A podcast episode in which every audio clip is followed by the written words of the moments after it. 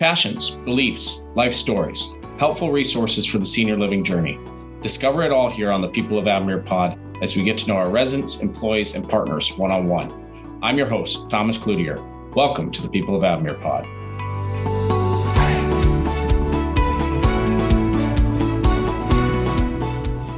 This month, we're honoring Black History Month and the American Heart Month. In honor of Black History Month, get to know a few of the many individuals who made a tremendous impact in the United States and the world. Follow any Avamere community on Facebook or Avamere Health Services on Instagram. To recognize American Heart Month, we are thrilled to host Meredith Collett, Business Development Director with the American Heart Association and their Heart and Stroke Walk. She has served with AHA for over two years and is passionate about health and well being. Meredith is a California native and now resides in Oregon. She enjoys the outdoors, running, hiking, camping, and traveling. And you can also find her enjoying a good book or cooking up something delicious. Meredith earned her bachelor's in public health from Oregon State University. Welcome, Meredith. Hello, Thomas. Thank you for having me. Um, I actually just wanted to say that this is my first uh, podcast ever. And I have been like waiting all week for this. I'm like, this is so exciting. It's my first one. Really excited to have a platform to just talk about heart disease and stroke and the Heart Association, what we're doing with the Heart Walk. So I feel like I've been building my week up to this. So thanks for having me. Well, well I'm really glad you're here, my friend. Uh, and we're here to talk about a lot of different things. You, Heart Walk, all of these exciting things going on. So we're just here to discuss a crucial topic, especially for older adults, which is heart health. What puts a person at risk for stroke and heart disease? Yeah, I think that is a wonderful question.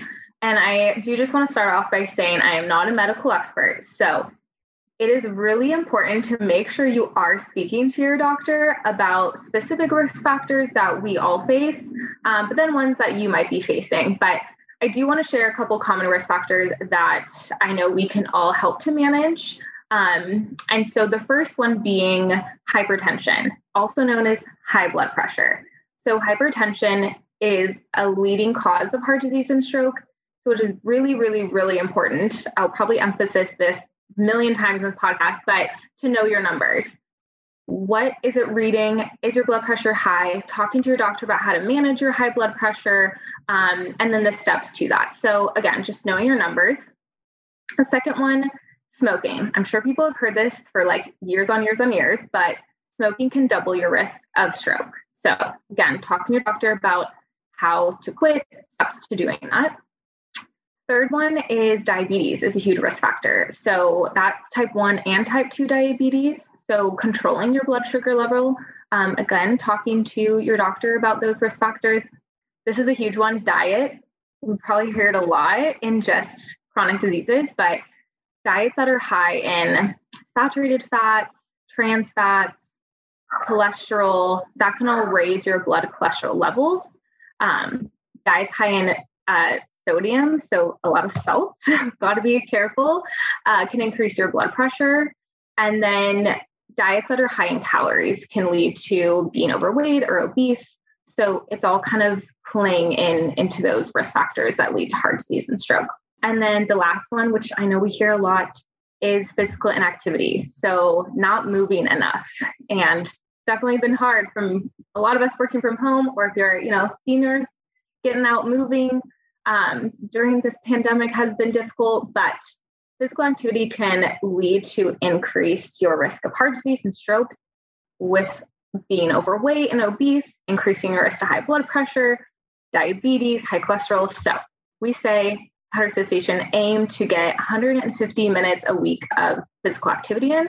Um, but again, if I leave you with one thing, is make sure that you're talking to your doctor about all these risk factors and how to prevent heart disease and stroke or you can head over to heart.org. Very helpful, Meredith. I, I, think I've told you this before, but I'm a type 1 diabetic, but I do have a Peloton and I do ride more than 150 hours a week. So, you know, mitigating as many factors as humanly possible. Yes. Um, talking more, talking more about this. So, w- what are some symptoms of stroke? Yes, this is a good one. So, we use the acronym FAST.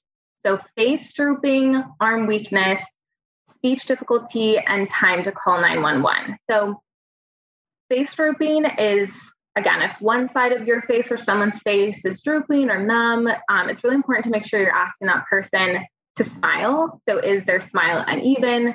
Arm weakness is usually a, a big one. So, weakness in the arm, numb. Again, asking that person or raising your arms is one drooping more. Speech difficulty is that slurred speech. Uh, so you're slurring your speech or they are.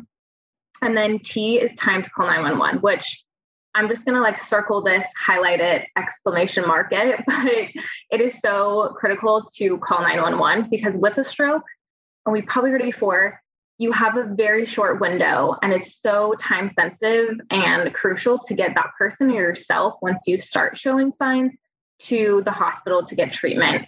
Um, so there's procedures that can be done. And if it's in that window, that four hour window, you can improve um, your chances of a full recovery by 80%. So just remember fast and time to call 911 is most important. Um, so I'll leave it with that, but fast. Perfect. Thank you. And then you mentioned some of these, but how can a person lower their risk of stroke? Yes.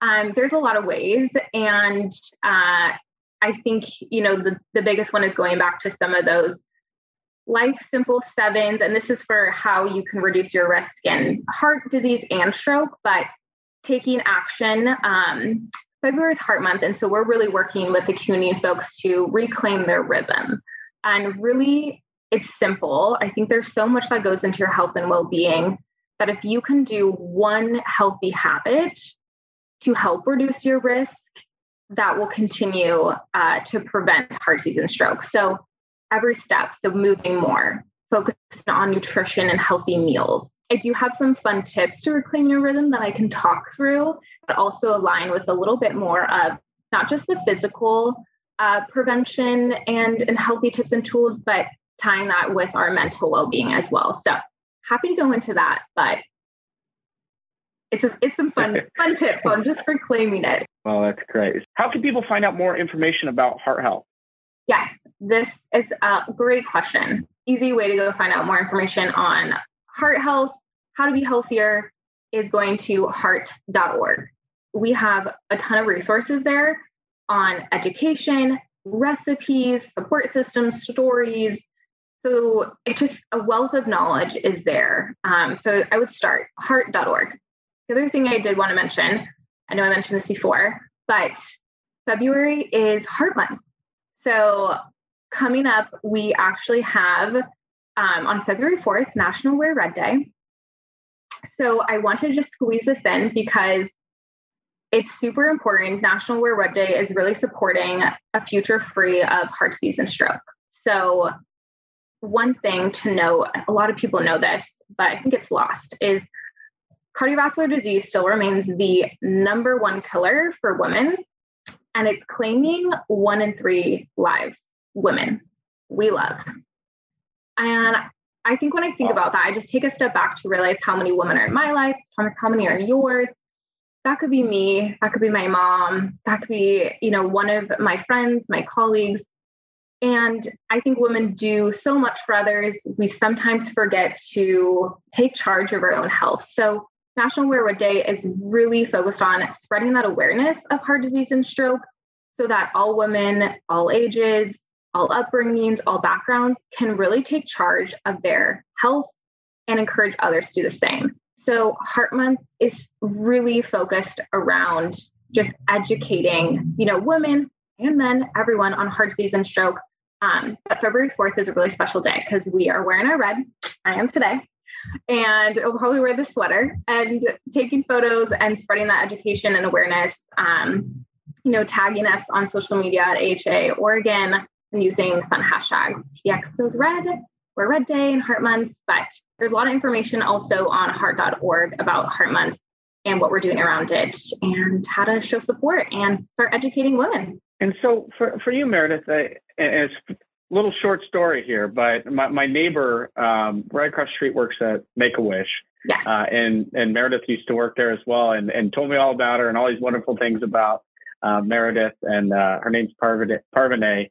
Uh, she's a great friend. And you, you've really made a career out of giving back and being part of these organizations that help others. So, what led you to a career in philanthropy and, and the things uh, that you do and what led you to the American Heart Association altogether? Yeah, um, I really appreciate that question. So I'll rewind to when I was younger, my both my parents actually worked in nonprofits. So I grew up from like one, just being involved in the community. And so as I started to get older and think about my future and what my passions were, I noticed two things. And one was public health and more of just like health and well being. So I pursued a degree in that, which expanded my knowledge into really diving deeper into those social determinants of health, the barriers we're facing, how an individual can be healthier. So that was one of my passions, still is. And then my other, of course, as you mentioned, has just been giving back and being part of something bigger than myself. So when I thought about kind of my career growth, I worked at some great nonprofits, and the Heart Association was always one that I was like, I have to work there because this is like my passions coming all together. So, very fortunate that I've been here a little over two years and continue to just see the amazing impact we're doing in the community, trying to take down those barriers of healthcare access and just bringing people together to focus on their health, especially uh, during the pandemic. I know it hasn't been easy. So, getting back to it. But long story short, kind of just naturally ingrained in me. And so here I am, still in the nonprofit world and enjoying every minute of it. That's great. The world needs more people like you want to give back and help others. And one of your big projects coming up is is the Heart Stroke Walk this June for Oregon and Southwest Washington. And you're you're spearheading the event. And I'm lucky enough to be on the executive leadership team. So uh, gotten to know you, gotten to know the team, and Mark Manti, uh, who's who's running it for us as well, uh, the executive leadership board. So so share share with everybody, share about the walk and and all the the great things that we're we're doing for it. Yes, I love the Heart and Stroke Walk. Um, as some people may know, that is like my main focus at the Heart Association is really moving our mission forward and our impact through our Heart and Stroke Walk. But the goal of the Heart and Stroke Walk is really to get more people moving across Oregon and Southwest Washington, across the nation, really thinking about your overall health and well being, educating the community on the resources we have, and really coming together to celebrate the work that we've done year round, as well as honor our survivors, remember those we've lost. In addition to this year, really celebrating our healthcare workers and our caregivers, because that's been, you know, huge. It's been over two years of being in a pandemic. So how can we all come together and celebrate everything that we've accomplished for the health and well-being of the community? But one thing I love about the Heart Walk, it is you know, free to register, encouraged to donate. And it's really just a fun, a fun time to get your family, your friends, or coworkers out. I know Avamere has a, a big team and will represent, we'll be uh, pushing that forward. I know Thomas, you've been a great leader so far and have a rock star team. Um, but anyone else who's interested, you can visit pdxheartwalk.org for, for more of that information. Um, but yeah, we have two of our walks. going to be planning in person. So really excited but of course, still meeting the community and everyone where they're at. Um, so you can come join us in person in May and June, or uh, feel free to walk on your favorite trail or path near you. Just be just being part of the health and well-being of it all. So super excited. Yeah, and here comes my shameless plug to join my team. So for those interested in joining the Heart and Stroke Walk, uh, be part of our Avamere team. And uh, I invite you to join. Uh, at the end of this episode, you'll see a description uh, and you'll start to see more and more and briefly in the different ways we communicate here at Avamere to help donate and support the cause and, and more importantly, be part of the walk uh, with my team. Uh, part of my team is uh, Rosalind Hughes Smith out at Bethany, Chris Vandehe, my, my partner in crime, Cole Budin over at the Stafford, and and we're really just uh, Deb Burns. I don't want to forget you, Deb, out in Sherwood. So we're, we're growing a team here uh, to support our local communities and not only give great information to our seniors, but to our family members and to our team members. This affects everybody. And so uh, there's my shameless plug, but I, I, want as many people in Avamere to join and, and, be part of this uh, as a community. So thanks, Meredith, uh, for sharing about everything. Let's talk a little bit more about you, my friend. So uh, you're originally from California. What in the world brought you to rainy Oregon? I know that's the best question. Everyone's like, you're from California and you moved to Oregon.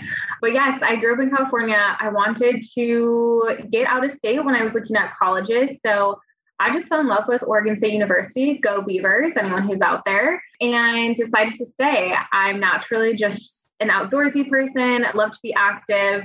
Oregon has it all. It's so beautiful. The rain can get to you sometimes, but um, just really fell in love with it and then started my career here in multiple different nonprofits. So continuing to enjoy every minute of it and just the beauty that Oregon and even Washington has to offer.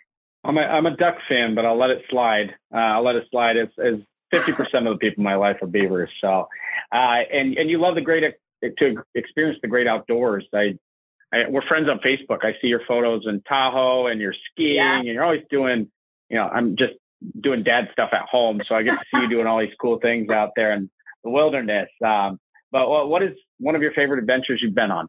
This is a honestly a tough question because, like you mentioned, I'm trying to always get outside, mainly because I love it. It's been ingrained in me. My family was like that too growing up. But I think through the pandemic, I needed like an outlet. Where where am I gonna again lower my risks and chances of heart disease stroke? Getting away outside in nature has really helped my mental well being as well. So there's like so many. Yes, I was just in Tahoe and it was beautiful skiing, but when I actually heard this question, I thought of a, one of my most exciting adventures, I would say, was when I was actually in a, uh, Europe and I hiked the Schilthorn. I don't know if you're familiar with like the James Bond 007 oh. Schilthorn. Yes. Gondola.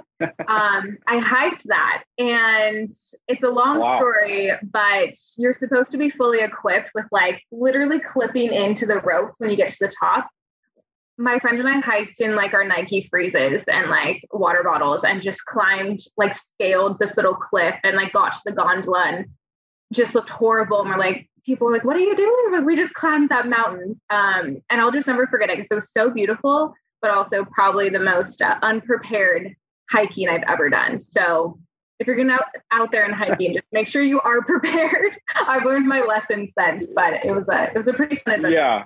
Yeah, you're a little more adventurous than I am. I, I, I, don't like heights, so we're my office is on the second floor here, and I wish it was on the ground floor. So, yeah, you're you live a different life than I do. Uh, so, uh, what book are you currently reading right now?